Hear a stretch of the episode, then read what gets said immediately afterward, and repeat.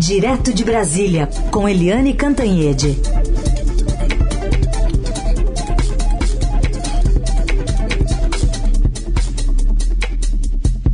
Oi, Eliane, bom dia. Bom dia, Raicen, Carolina, ouvintes. Eliane, bom dia.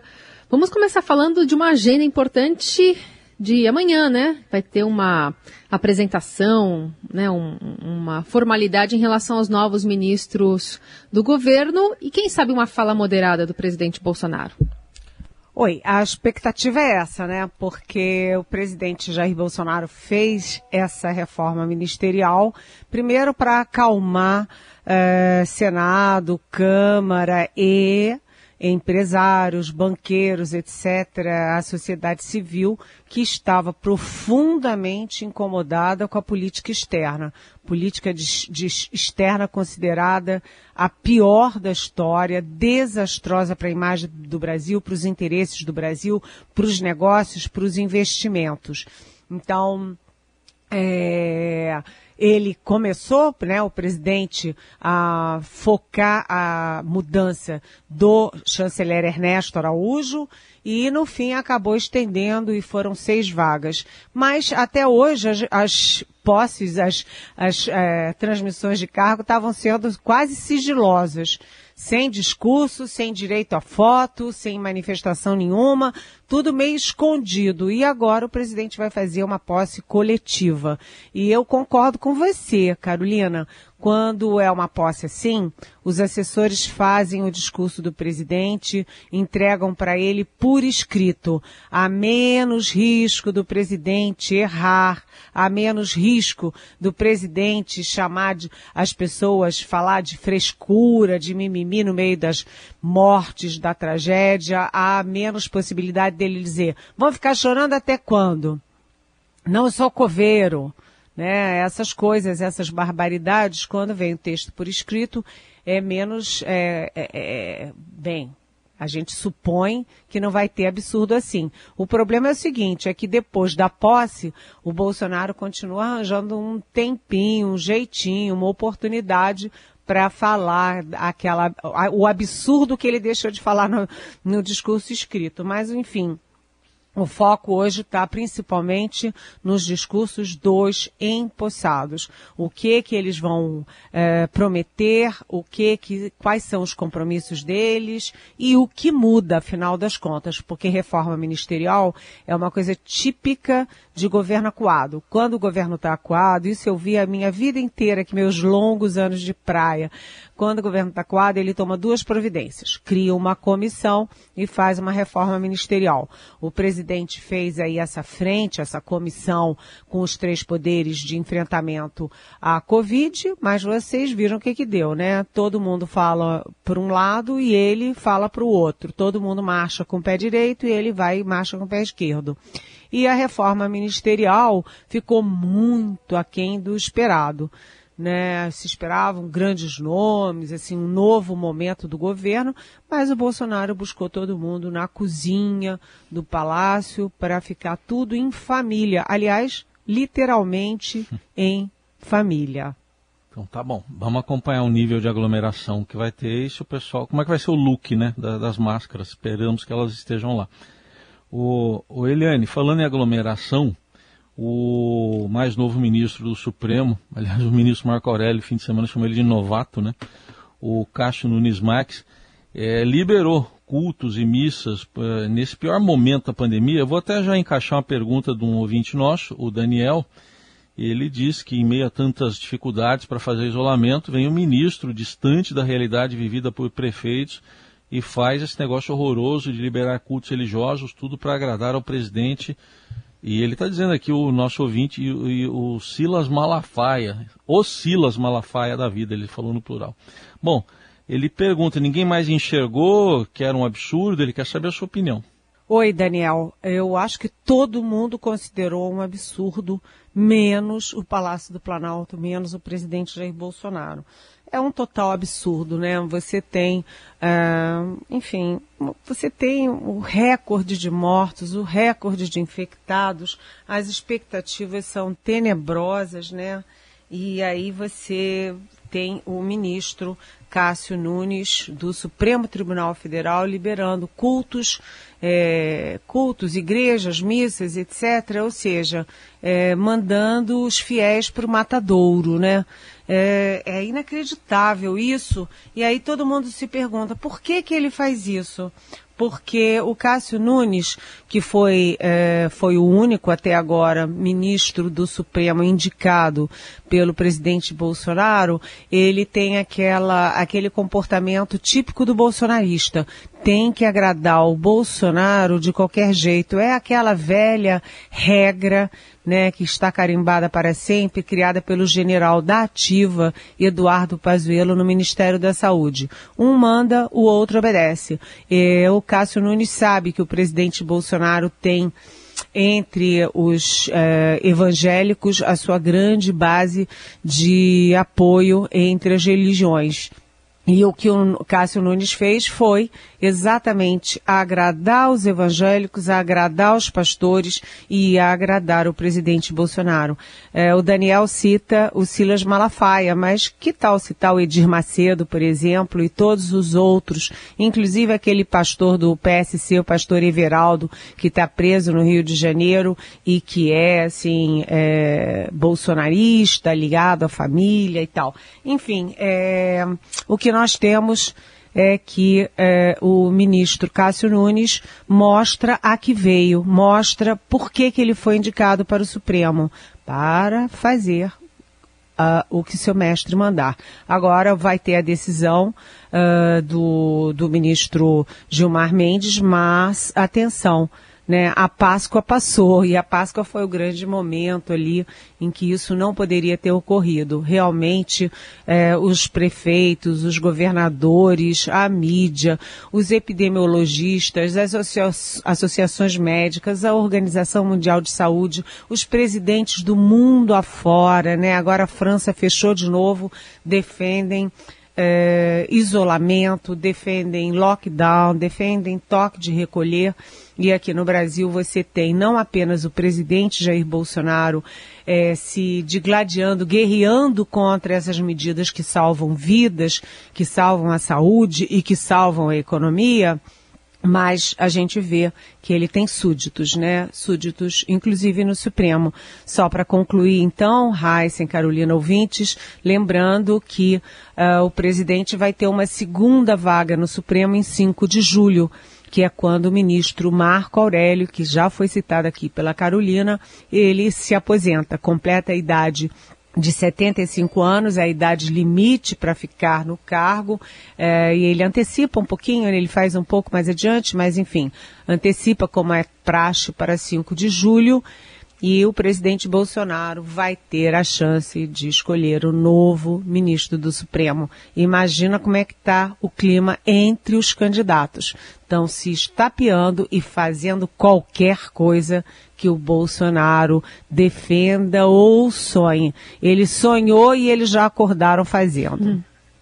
Então, é só uma Aliás, coisa. essa questão de igrejas tem Perdão, é, Não, eu ia falar, acho que é a mesma coisa que você. É a vaga do terrivelmente evangélico essa, não é, Carol? É, é. É essa aí, Isso. né? É, exatamente, porque o terrivelmente evangélico é, seria o primeiro.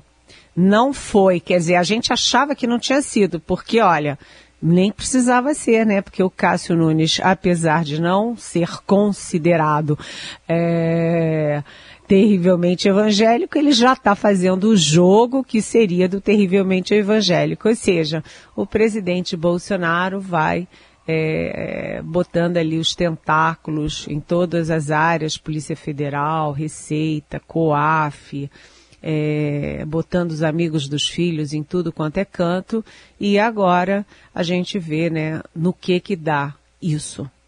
Muito bem.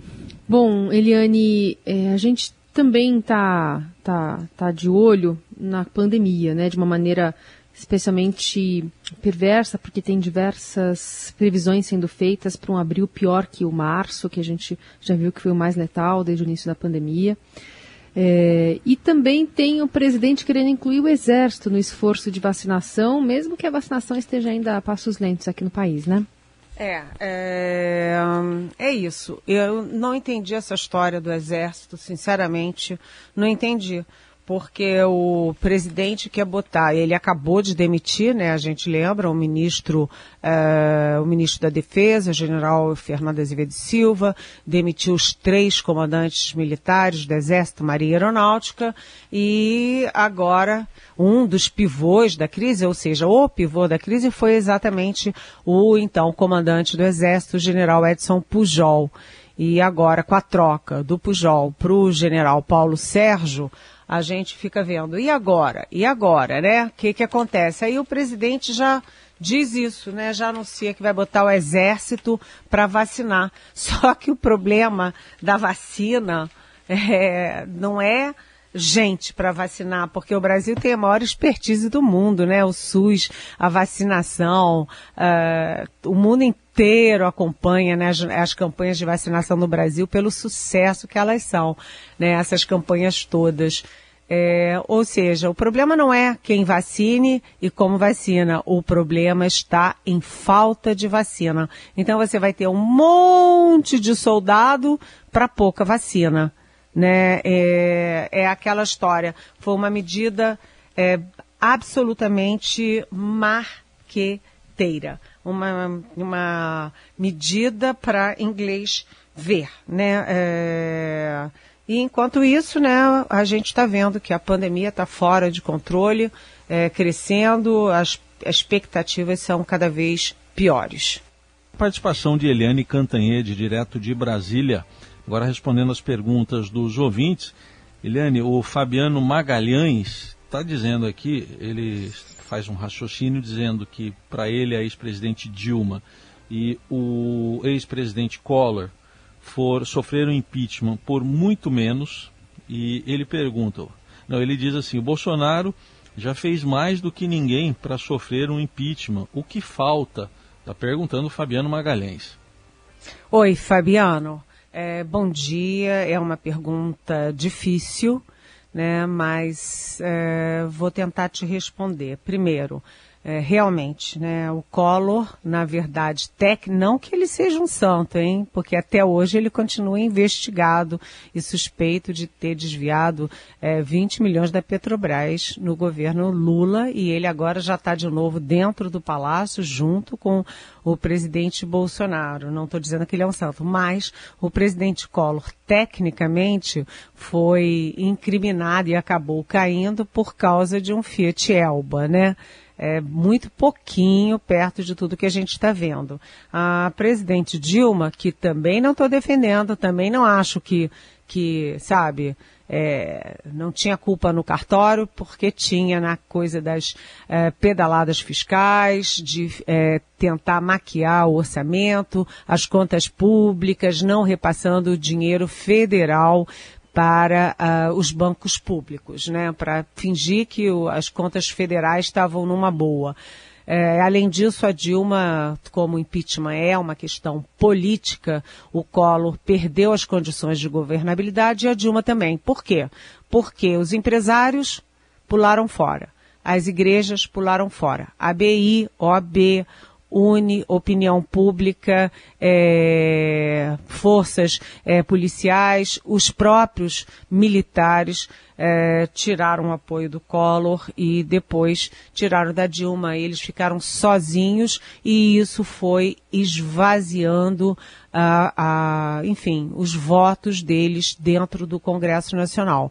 Com o Temer foi ao contrário. O Temer tinha força política, ele, todo mundo tinha uma compreensão de que ele tinha, uh, tinha, enfim, é, era só uma transição e, além disso, tinha-se com uma consciência de que o Temer era um presidente efetivo, capaz, que estava botando a economia em ordem, que estava encaminhando as medidas necessárias, que teria até chance de aprovar a reforma é, da Previdência. Ou seja, o Collor e a Dilma caíram porque eles foram perdendo sustentação rapidamente. O que, que acontece com o presidente Bolsonaro? O presidente Bolsonaro é inacreditável, né? Você tem ali é, questões objetivas, graves no meio ambiente, é, na educação, na saúde, na saúde nem se fala, né? É, na cultura, é, em toda parte, em toda parte que você olha, o presidente Bolsonaro deixa um, um rastro de destruição e principalmente isso fica agudo no caso da pandemia, quando ele diz que era só uma gripezinha, que estava no finalzinho, que não tinha nada a ver com isso. Ele não tomou absolutamente nenhuma medida, nenhuma ação para evitar mortes, contaminações e o desastre na economia, né? Ele só jogou dinheiro, inclusive por força do Congresso Nacional, para os invisíveis, para as empresas, jogou dinheiro, mas ele não se comportou como um líder. O problema é o seguinte, Fabiano, a gente vive uma pandemia massacrante, né, devastadora. Como você fazer um processo de impeachment agora?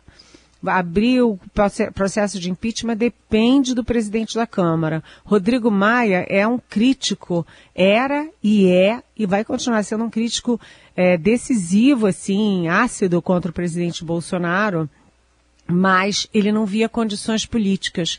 O, no caso agora do Arthur Lira, que é o sucessor do Rodrigo Maia, pior ainda, porque além dele não ver condições políticas de tocar o impeachment, com a, a indústria quebrada, serviços, comércio, né, escolas fechadas, a, a, população tão sofrida, 320 mil mortos, quase 330 mil mortos agora.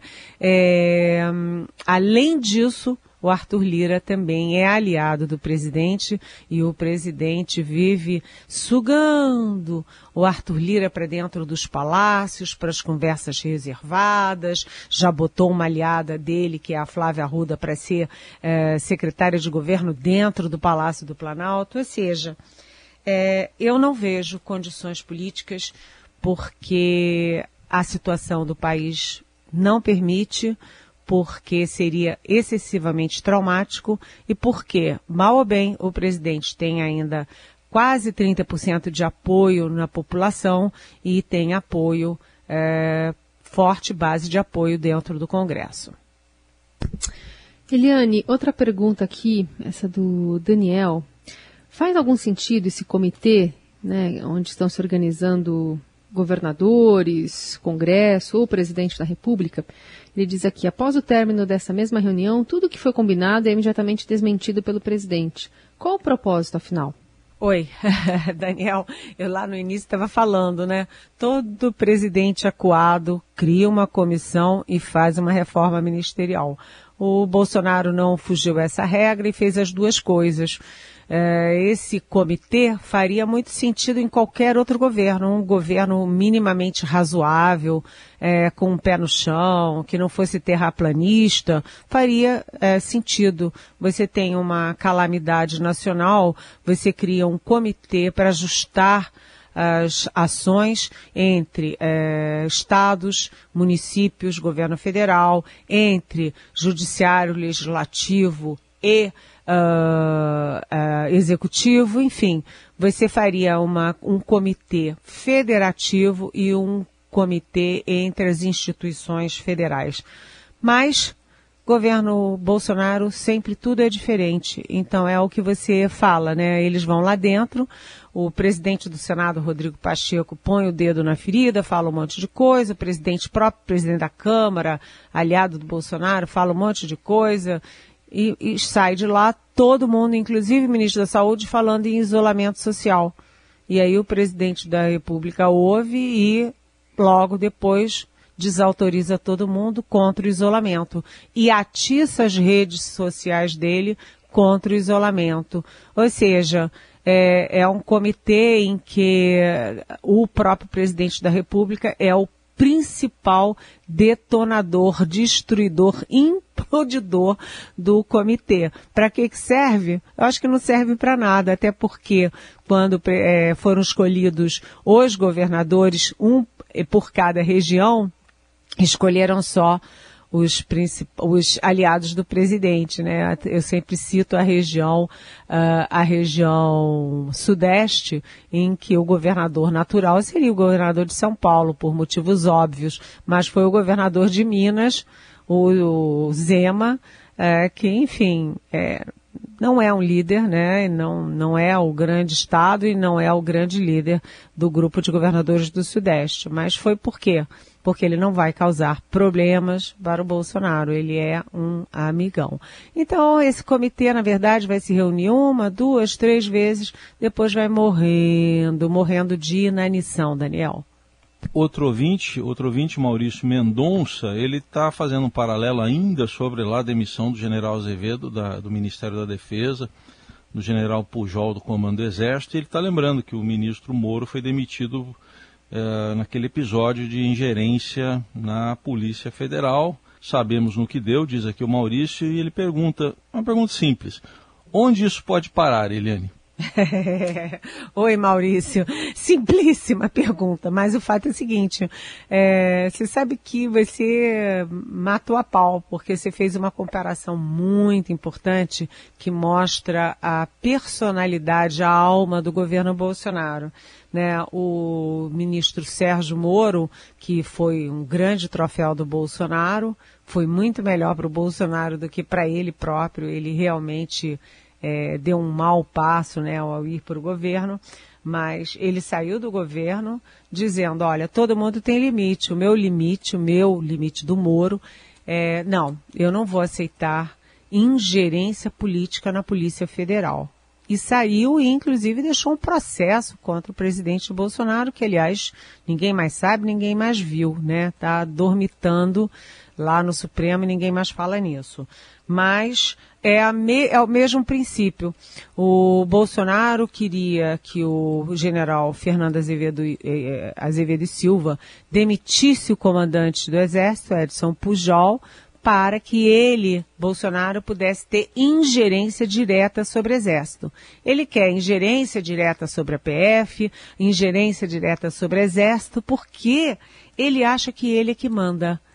Sabe, Maurício, é, ele já bateu no peito algumas vezes, tem declarações deles públicas dizendo, eu que mando, não abro mão da minha autoridade. E ele acha que a autoridade é isso. Ele acha que o exército tem que fazer o que ele quer, que a Polícia Federal tem que fazer o que ele quer, tem que salvar os filhos dele a qualquer custo. E aí tem gente que diz, olha, eu tudo bem, eu sou leal ao governo, ao presidente, mas eu tenho meus limites. Foi o caso tanto do Moro, que paga um enorme preço, um preço muito caro por isso, e o Azevedo e Silva, que foi demitido. Enfim, agora vamos ver, né, como é que ficam o novo comandante, é, que é o general Paulo Sérgio, e o novo ministro da Defesa, o general Braga Neto. Vamos ver se eles vão seguir os brios do Exército ou se vão simplesmente lavar as mãos para a ingerência política do presidente numa força tão, não apenas tão importante, como tão querida do povo brasileiro, que é o Exército é, do Brasil. Eliane, só para a gente concluir, mais uma pergunta aqui do Álvaro, aqui de São Paulo. Eliane, se continuarmos nessa toada de vacinação, poderemos chegar em 31 de dezembro de 2021 com um milhão de mortos? Nossa, Álvaro, é, eu fiquei muito assustada quando eu vi é, aquele estudo de uma universidade, talvez Carolina e Heisen Do Was de Washington. É, a Universidade de Washington prevendo ali 562 mil mortos no Brasil em junho, ali junho, julho. Fiquei muito assustada com isso, mas não é impossível, porque os grandes epidemiologistas, microbiologistas brasileiros, eu vou citar a doutora Margarete Dalcomo, é, doutora é, é, Natália Pasternak, enfim, Dr. Paulo Lotufo, é, todos eles vêm é, avisando, olha, nós vamos chegar. Eles diziam, o Brasil vai chegar a 2 mil mortes por dia. Chegou. Olha, o Brasil vai chegar a 3 mil mortes por dia. Chegou. Agora eles estão dizendo que o Brasil vai chegar a 4, 5 mil mortos em 24 horas e tem aí uma possibilidade, aí uma previsão de 100 mil mortos neste nosso mês de abril. A doutora eh, Margarete Dalcomo, inclusive, diz: preparem-se para o pior abril das suas vidas.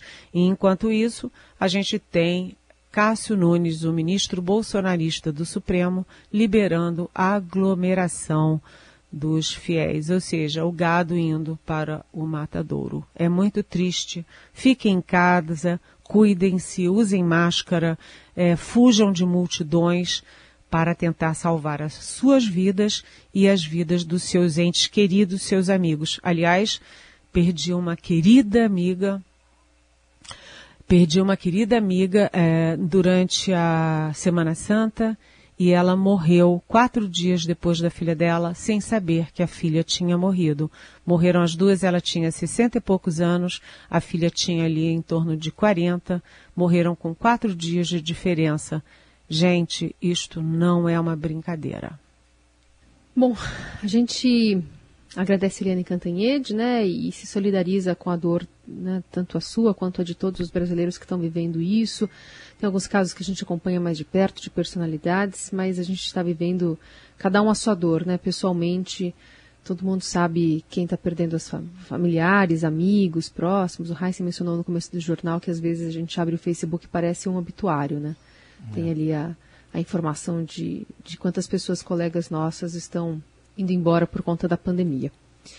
Eliane, boa semana, tá? A gente se volta a se falar amanhã. Boa semana. Beijão.